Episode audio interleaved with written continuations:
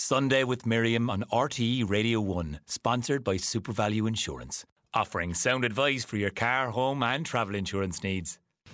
But look, there are things you might know about Sandy Kelly, country music singer extraordinaire. She represented Ireland in the Eurovision. She duetted with Johnny Cash and Willie Nelson and Waylon Jennings. She brought the songs of Patsy Cline to new audiences all over Ireland and the UK. But there's a lot more to Sandy Kelly that's worth telling.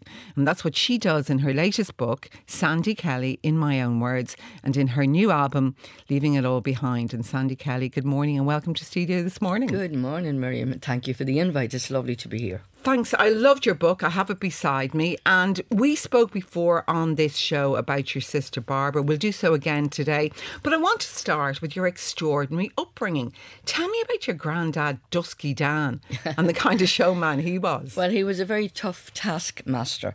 And um, I suppose I was blessed to have been brought up in that environment because when people ask me how I decided to be in show business, I laugh really because I wasn't in a cot in the caravan. I was in a drawer because they couldn't afford a cot. And if they needed a baby for a play or a sketch or something, I was snatched from the drawer and brought out onto the stage. But my earliest memories would be from the age of three. I can remember from three years of age singing every night. Um, my grandfather would uh, take great pride in teaching me how to tap dance and sing. Uh, if, they, if they needed a child, I'd be in the play. And I also assisted my uncle, who was a magician and a hypnotist. So I was like a sponge, really. Children are like sponges. So, what a great way to learn my craft, really from the age of three. It was amazing. But he, your granddad, is this right? He met your grandmother in Belfast. Mm-hmm. He was a Protestant. He mm-hmm. was 20 years older. He was married. She was a Catholic with an incredible voice, and they eloped. They eloped, and um, I found out much later in life that he was already married with the family. And I suppose, um, she, as you said, she was 16, and because they eloped across the border, back then that, you know, they could never be found. And years later, I was singing in the Ulster Hall uh, after I had my TV series and stuff. Yeah. And um, some cousins arrived, Maggie's, my, my granny's cousins, and they brought some photographs of her. And they were asking me all those years later what happened to her. And only then I was able to tell her where her grave was in Kilkenny, in Clara, outside Kilkenny, and what had happened to her. And, you know, she died in her 50s. She'd had eight children. Um, he had promised her stardom and that she would sing on the stages of the world, but she ended up in a small caravan with eight children and a very wow. tough life, really. Where did your mum and dad meet? Oh gosh, much to to my grandmother's dismay, um, Dusky Dan's roadshow rolled into Ballintogher in County Sligo. And that was a great thing. Of course, the posters would go up. People didn't have television. And so if the show was coming to town, that was very glamorous. So the show came to town. And the man who owned the ball alley, the local ball alley, Mel Lane was his name, um, he got two free tickets for every show for giving them the ball alley. Yeah. And my mother was his best friend.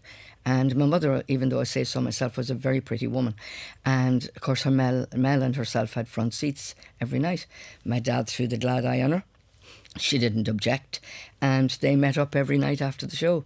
And my grandmother, although she was poor herself, was absolutely mortified that my mother was seeing the showman and uh, uh, talking about going away with the show crowd as she used to call it. And my grandmother, to the day she died, she was 106 when she died. She never forgave my father for marrying my mother. And I think when I went to live with her as a an almost nine years of age uh, to go to school, she thought I had bad blood in me too. So she did her best to to make a real person out of me as well, and knock the singing and the show business out of me. How did your own mum adapt to life on the road? I mean, I know you were living in very small, simple wooden caravans. You didn't really have much, did no, you? it was a very small space. My everybody made their own caravan. I remember my father making uh, a caravan when we were sort of upgrading, and um, my mother had to adapt because if first of all, Dusky Dan, my grandfather, was not pleased either that my father married uh, a civilian, if you like, because they were expected to marry within their own culture mm. so that somebody could bring something to the show. And my mother had to learn very quick to be part of the show. So she sang, she learned how to sing, and she played clarinet not very well. And she would take, because she was pretty, She would go on stage for the chorus and take part in plays and stuff like that. But you had to, everybody had to earn their crust if you were on the show. Did you go to school? I mean, you said to me earlier, like you were singing from the age of three. I mean, did you go to school? What did the other children make of you? What was that like? My mother taught. My mother had a um, you know national school education, and of course you know she was bright. She could read, write, and she was you know fairly well educated for that time. Mm. And so she taught me every day. So in in that respect, I could read and write. I stood beside my grandfather on the door so I could count money at a very early age. Um, but when we could, I used to go to school in each particular town we were. And what did people make of me? They expected me to entertain them.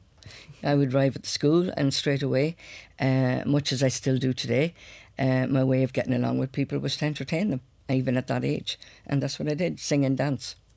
You also say in the book that you never really felt that sense of belonging. Do you think that was because, Sandy, of the constant travelling? Was there a bit of snobbery about you being show people as such, do you think? Yeah, I mean, we, we led a nomadic life, and, you know, for the most part, when you. Here's my memory of it. Mm. When I was on the stage as a child, I would look down at a sea of smiling faces and clapping hands and adoration, you know, with this cute girl um, singing and dancing. But when you weren't on the stage, if you went to the local shop, you know, in a particular town, or you were the the show people, or you were mm. the showgirl, or the showman's daughter, which was something I used to hear, you know. And I remember when I went to live in Ballintogher, I used to, you'd hear like, oh, she's a showman's daughter, or, you know, and I never quite knew mm. what to make of that. And I remember going to my grandmother, she had a trunk that she brought back from America that you dare not even go near. And so she was uh, in town one day, and I went into the trunk to look for my birth certificate. It was weird at a young age, nine years of age. And I found it, and it said my name and details of when I was born, and father's occupation, showman. And then in that breath, I was able to make sense of it. I was the showman's daughter. And from then on in, I was very proud of it. And even here in RTE, yeah. just the night before my series went out, do you remember when I used to have my own series? They made a documentary, Ian McGarry, who sadly passed away. I'm sure you know Ian. Lovely Ian. Yeah. And Ian did a documentary with Shay Hennessy and himself and Kieran Kavanagh. And they asked me here, what would I like to call the documentary? And I said, well, I'd like to call it The Showman's Daughter. Because it's a, a culture I'm very proud of. Absolutely. Yeah. But not everybody was, as you say. There was an element of some people who would look down upon it and look down upon me, really. But that either makes you uh, a victim or an achiever. And I think it made me an achiever, you know. Absolutely. Now, your brother Francis, I think he died in infancy. Mm-hmm. Your sister Barbara was eight years younger than you, and your mum got sick then. Your life changed utterly, didn't it then? Yeah, my mum was a very bright, bubbly, funny person. And so thankfully, you know, I remember her as that because I was 16 when, when she had the brain hemorrhage, 14 when she became ill and we didn't know what was wrong with her. We were living in Ballymote uh, in dire, if you read the book, mm, in yeah. dire circumstances, horrible. Um, so she became ill and we moved to Wales um, because the family were there. The show had split up and the brothers and sisters were there. And she had a brain hemorrhage and she went from being one person, she went into hospital, this bright, bubbly, my best buddy. Mm you know, I'm now 15 and I was singing in the clubs in England and she would come with me and she was my biggest fan uh, to this person who really didn't know who she was, didn't know who we were. And we thought we were doing the right thing by bringing her, no, we were still living in a caravan, bringing her home and looking after her.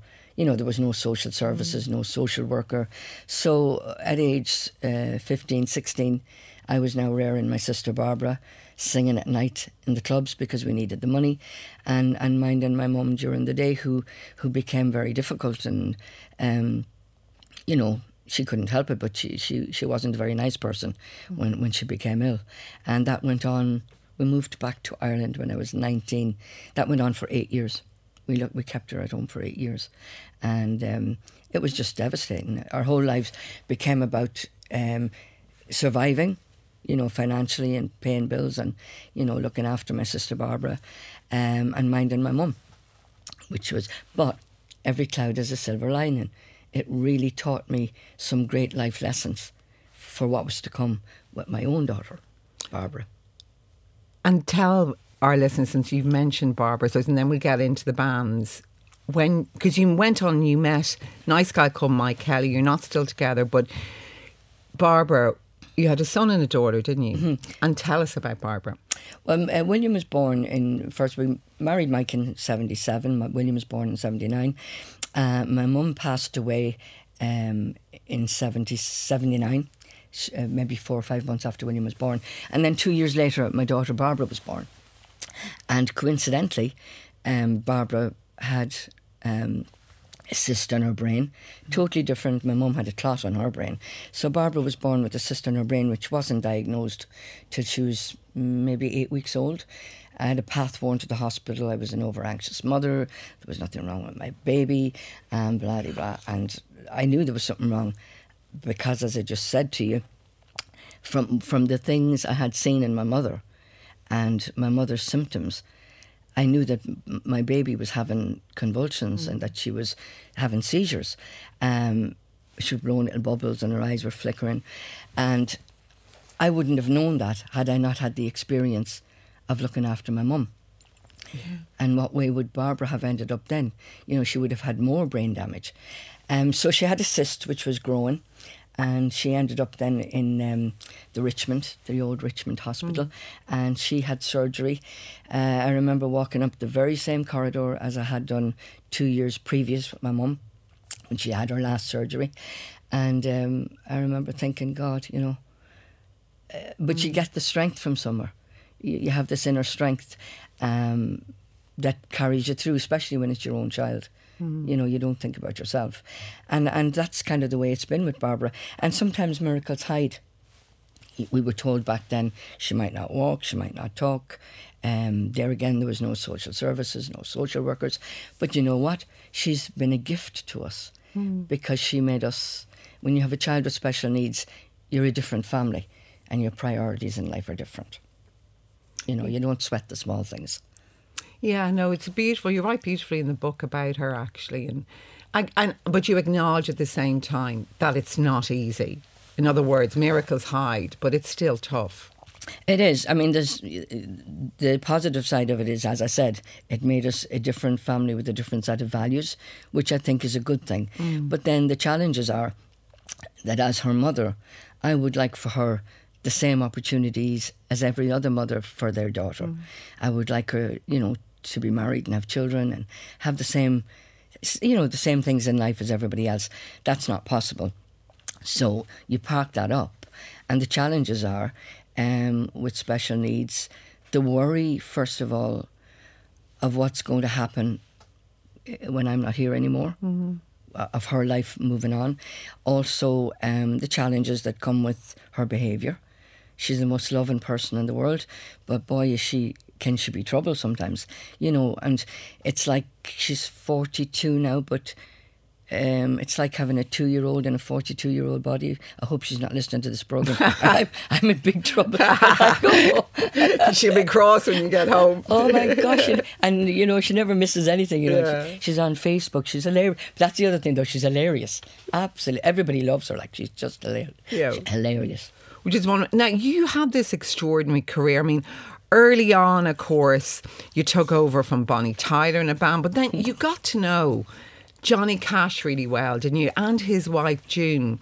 And interesting, you say there was always a slight air of loneliness about him, Sandy. Why was that, do you think? I think fame. You know, can you even imagine? He was like Elvis. And, and you know he couldn't go anywhere or do it and he you know in his own private time he was just a normal regular humble easy living person that would, when we were on the tour bus, you know, you'd see him just walking down. First of all, you'd see him in the front of the tour bus, and you'd see his arm reaching up into the air with a needle and thread. His pastime was to sew, and he'd collect military buttons and uh, badges and stuff like that. And he'd be sewing them on a hat or, or his coat or something. And he sat once on the left hand side, June sat on the right hand side. And then you'd see him walking to the back of the bus making a big, sort of crude looking sandwich. So he was just a regular person that liked a regular, easy life. But he couldn't live like that because he was so famous. And so I got the feeling if I was across the room looking at him and he was by himself, that there was a loneliness about him where he longed to just be like everybody else hmm. and walk down Grafton Street or walk down Nashville, go to the pub, you know, just be like everybody else. And he could never be like that. He always, he would always be Johnny Cash. So it was, was that, I'd say, I think, really. Of course, the songs of Patsy Cline never failed you. You got to know a lot about her through her family and friends. What an incredible voice. And actually, we'll take a clip. We have a little clip of you singing Crazy, the beautiful Patsy Cline song. Let's just have a little listen to you now, Sandy. Crazy,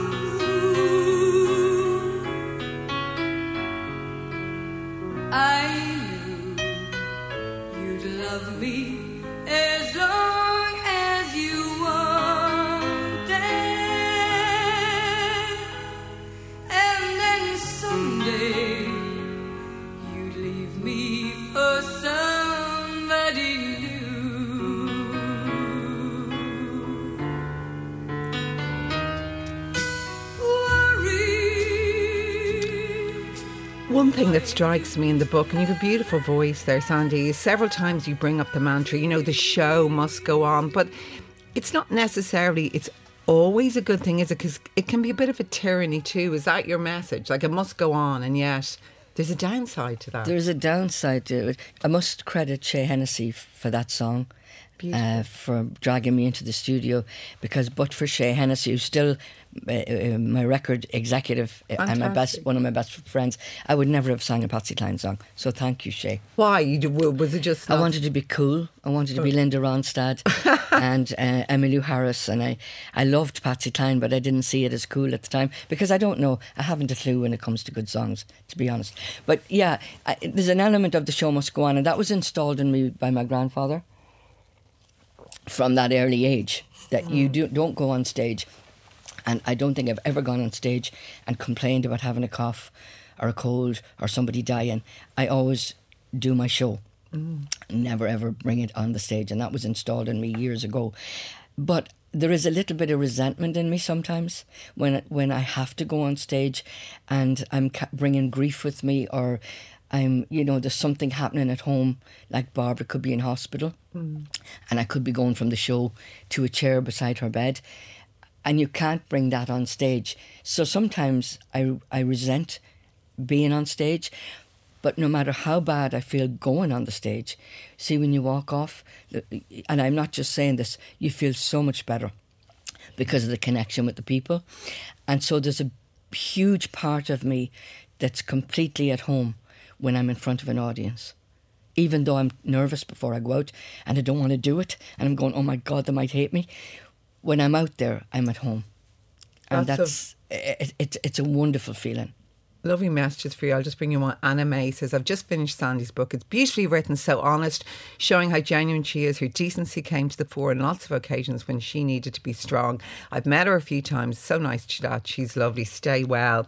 I obviously Thank spoke you. to you before on this programme about your sister Barbara. She took her own life five years ago. Did writing about that help you in the book? No, No. No. Before I wrote the book, um, my son William made me write this book. I didn't want to, and uh, sadly, Michael O'Brien from O'Brien Press, uh, with my son, they encouraged me to write the book. I didn't want to write the book at all, um, but I'm glad I did.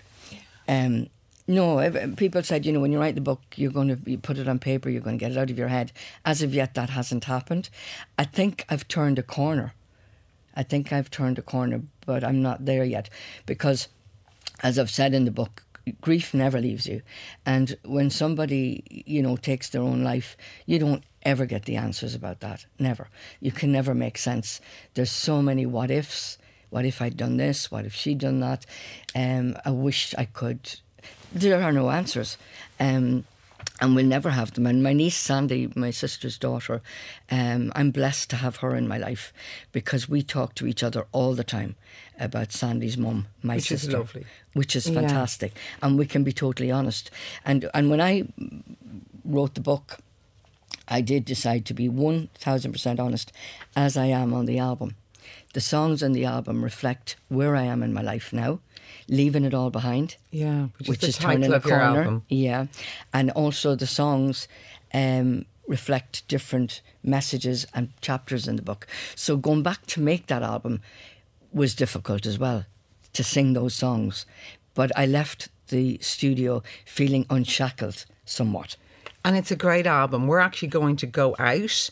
Listen, first of all, your book is called Sandy Kelly in My Own Words. It's published by O'Brien Press. And the album is called Leaving It All Behind. Very briefly, you want to mention some gigs? Yes, I'll be killed. doing- Go quick. I'm doing my first um, concert tour in March, all over Ireland. The 11th of March, the Concert Hall, Dublin. I'll be in the Everyman in Cork. I'll be all over Ireland. SandyKellyMusic.com. You'll get all the dates there. Thank you so much, Sally. This is dedicated for your grandson. This is a little of How Long Will I Love You? Frank Huhan. Thank you so much.